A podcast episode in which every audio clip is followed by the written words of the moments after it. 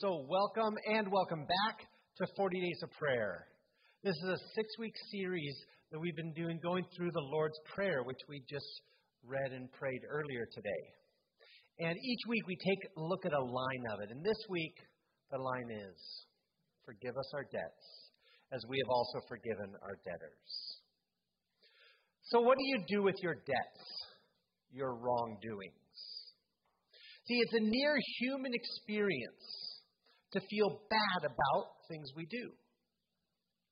See, we don't all feel bad over the same things, but we all at one time or another have felt bad over something we've done. And we've all felt, we know the sting of guilt or shame. And as a result, we all do something with our guilt. So, do you minimize it? Say things like, it wasn't a big deal. It's not like I murdered anyone. Or maybe you make excuses for it. They deserved it. Life's been hard. I needed this. Or maybe you beat yourself up over it. Oh, I'm such a failure. Idiot. I knew my parents were right. Or maybe do you just ignore it and wait for it to go away?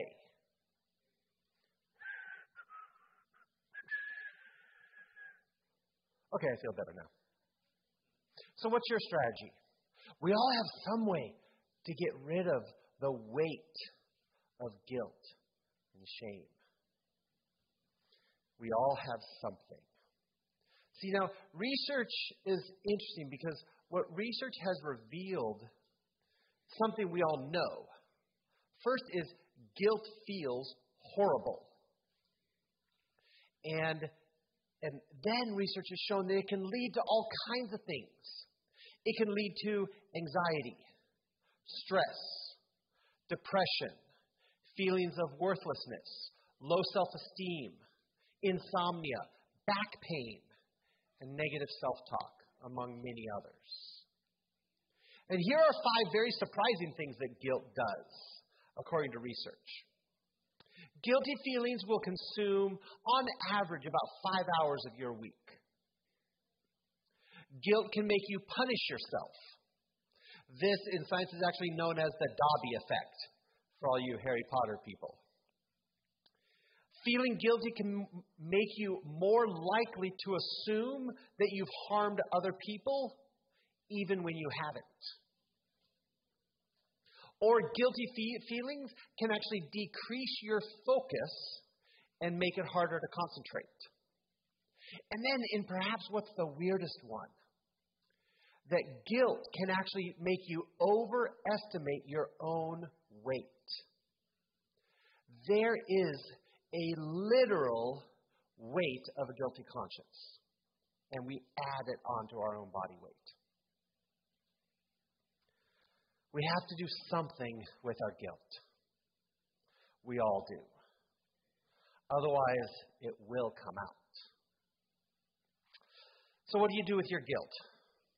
Well, the Bible's answer comes in the fourth line of the Lord's Prayer Forgive us our debts, as we also have forgiven our debtors. This is a prayer of confession. And see, I think it's easy to get the wrong idea of confession. You might see confession as embarrassing because you don't want to admit what you did.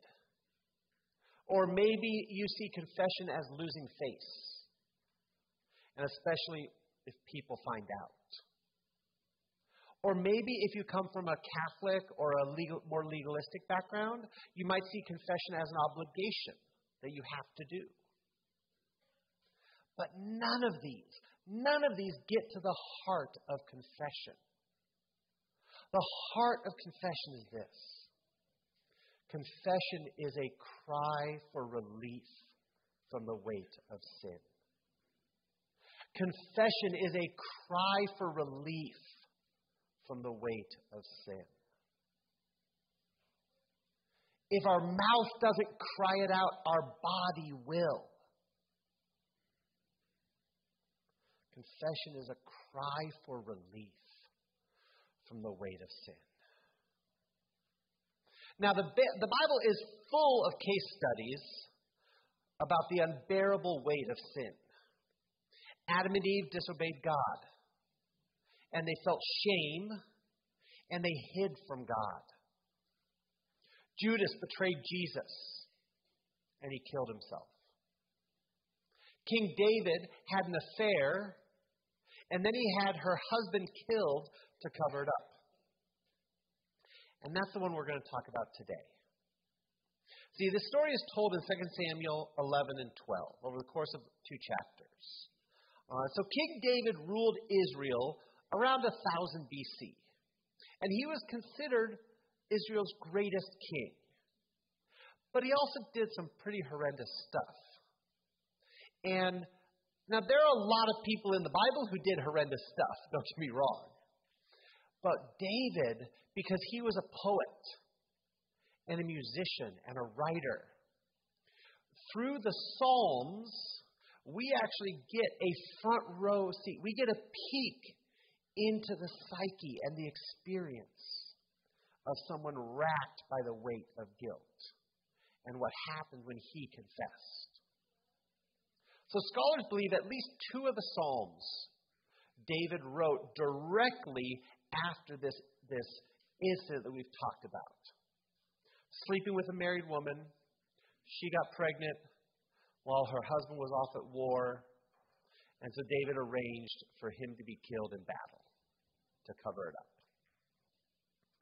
And, and then the prophet Nathan confronted David and spoke with God's truth, and David felt the conviction immediately and he confessed. He tried to hide it all up, but, he, but when he was faced with the truth of God, he confessed. And that's what we're going to look at. And that story is reflected in two Psalms that David wrote after all of this Psalm 32 and Psalm 52. And we're going to look at sections from both of those. And they beautifully illustrate how confession is a cry for relief from the weight of sin. So let's start with Psalm 32. This is verses 3 and 4. When I kept silent, my bones wasted away through my groaning all day long. For day and night your hand was heavy on me.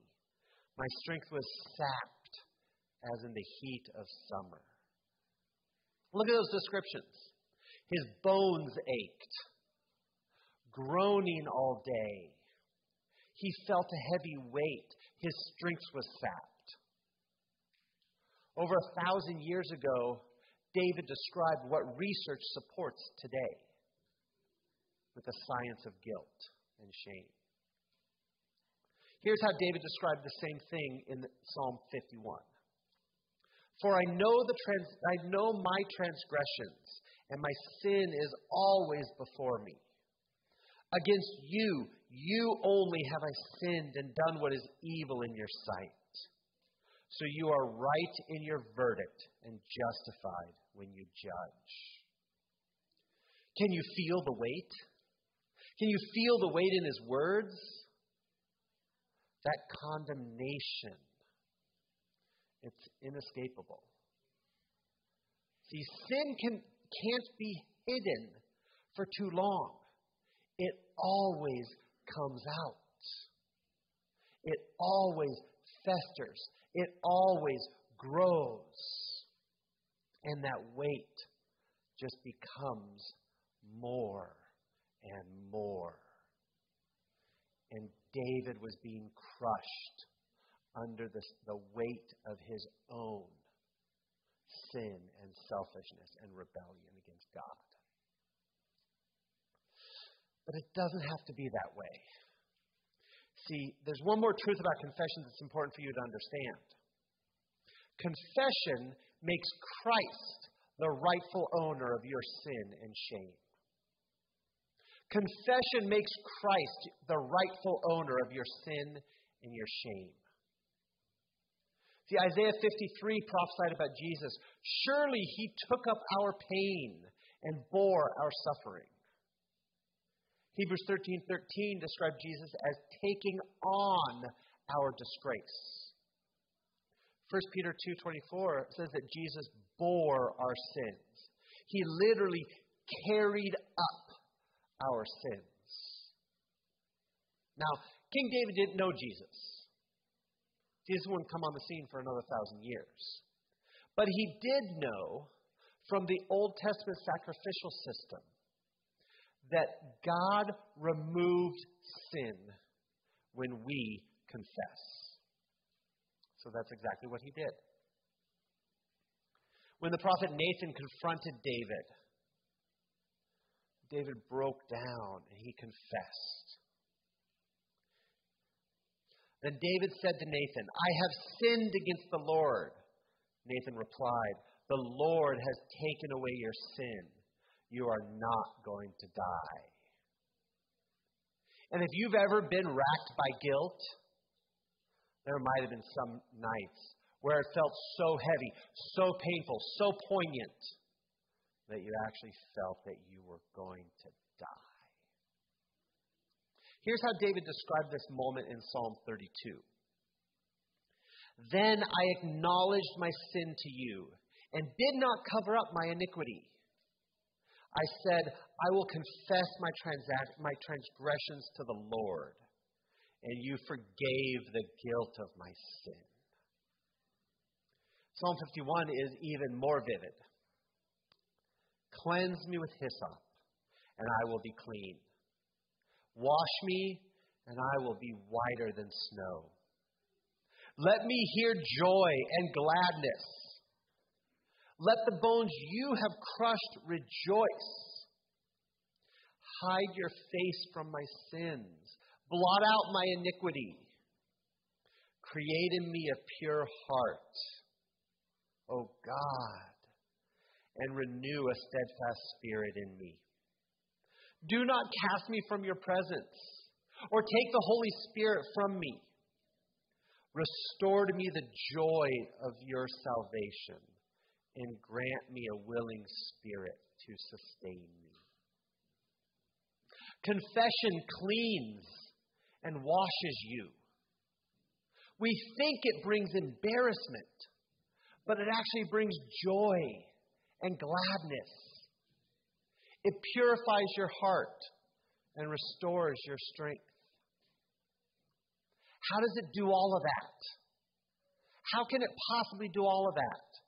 That is because confession makes Christ the rightful owner of your sin and shame. See, some of y'all are carrying around your sin like you own it. Like you're your own Savior, responsible for carrying your own sin and your own shame. But when you confess to God, you make Christ the rightful owner of your sin. That classic Christian phrase, Jesus died for your sins, it is meaningless if you never give your sins to Him. How can Jesus die for your sins if you're holding on to all of them? You're trying to pay the price yourself.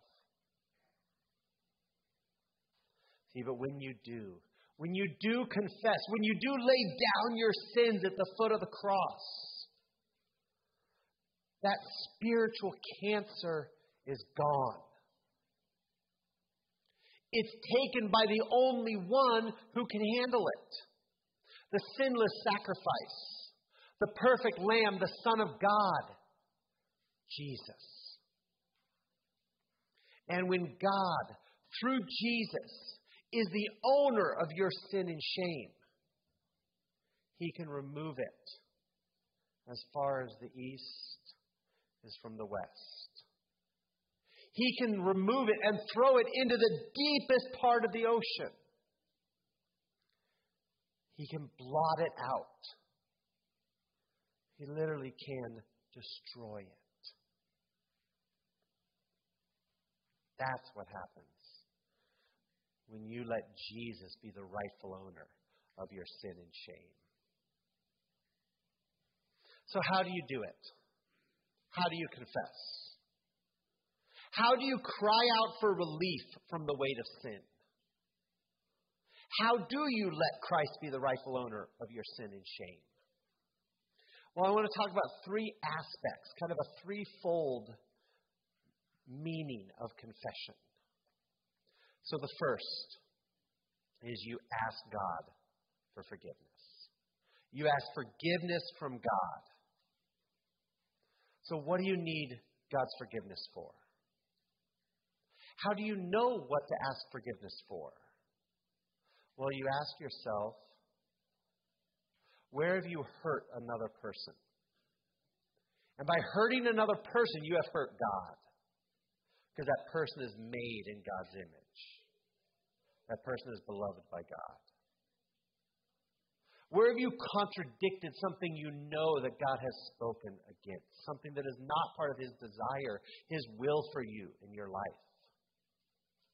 And if you're not sure, if you just you want to confess but you're just not sure, just Google Bible sin list. And just start reading. And let the Holy Spirit convict you. If you don't find anything on one of those lists, then you should be in this position, not me. Let the Holy Spirit convict you and confess. Keep short accounts with God because we are never made to carry the weight of sin. Second, ask forgiveness from others.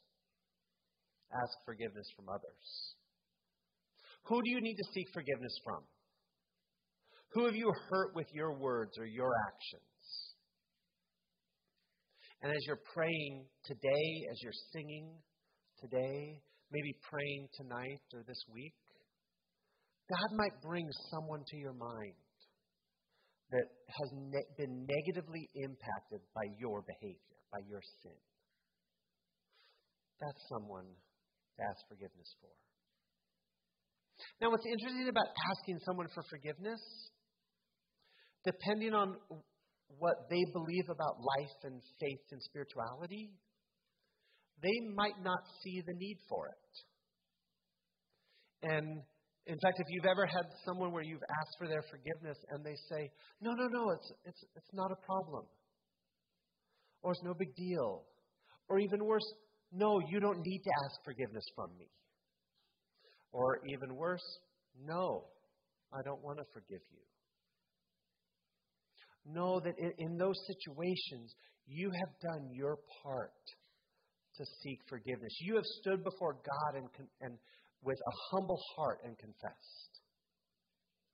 Now, what the other person does with your, your asking of forgiveness, that's between them and God. Lastly, the third part to this puzzle here is to forgive others. Who do you need God's help to forgive? See, a lot of times we hold on to our anger because we feel like it gives us power. We feel like if we let go of our anger or resentment, then the other person will just walk all over you again. They'll just do it again. So we hold on to anger like it's our power, whereas really it's our cancer. And to forgive someone is to set a prisoner free, but to realize the prisoner was you. So anger is not worth holding on to for the feeling of self righteousness, for the feeling of power, because it's really it's not power, it's cancer. So who have you been holding on to anger for, against, and holding on to that resentment? See, remember the Lord's Prayer. Forgive us our debts as we also have forgiven our debtors. Forgive us of, of our sins as we also forgive those who have sinned against us. See, forgiving others isn't optional for the believer. In fact, it should be the hallmark of the believer. And now, forgiveness, don't get me wrong, forgiveness does not mean you have to trust them again. Forgiveness does not even mean you have to have a relationship with them again. And in some cases, when the relationship is not safe, you shouldn't. Forgiveness is simply saying, I will no longer hold this against you. I will no longer hold this against you. So, why is confession so important? Why is confession so important? Well, because the stakes are enormous. Listen to what Jesus said immediately after the Lord's Prayer. Literally, the next thing he said was this If you forgive other people when they sin against you, your heavenly Father will also forgive you. But if you do not forgive others of their sins, your heavenly Father will not forgive you of your sins. See, if you're a Christian, you have experienced salvation, you have experienced forgiveness, you felt the weight of sin removed from your back. Now, God wants you to use you to help remove that weight from other people. God wants you to give freedom to other people just like you have felt. See, God doesn't want you to just relish and hoard your freedom. God wants you to give it away. Help others experience what you have experienced. He wants you to forgive. And if you don't, it says something dire about the state of your soul. See, now, this teaching from Jesus doesn't say you must forgive people in order to be forgiven. That's not what Jesus is saying here. But it does say that forgiving others is proof, it's evidence that your sins have, be for, have been forgiven. Forgiving others is proof that Jesus has saved you. Forgiving others is proof that God has transformed your heart. So be transformed, be forgiven, and be generous in forgiving others. Join me in prayer.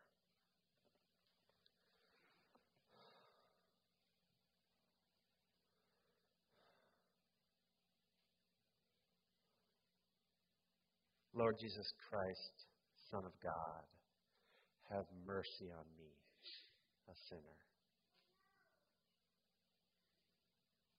It's amazing that you grant any of us forgiveness. We don't deserve it, we can't earn it, but you give it freely. So thank you for Jesus Christ, that he has given a way that we don't have to carry the weight of our own sin. Lord, I pray for any person here, any person watching online, if they are feeling burdened down by the weight of their choices, by the weight of the things they have done, Jesus Christ, I pray that you speak to them today, meet them today, and relieve them of the weight of their sin. Holy Spirit, come alongside each one of us to, and help us to have the courage to confess. And Father God, thank you. Thank you that you deeply want a relationship with us. You deeply want to be near to us. And that's done when we confess. So, Lord, let us be quick to confess and quick to forgive. We need your help. We pray in Jesus' name. Amen.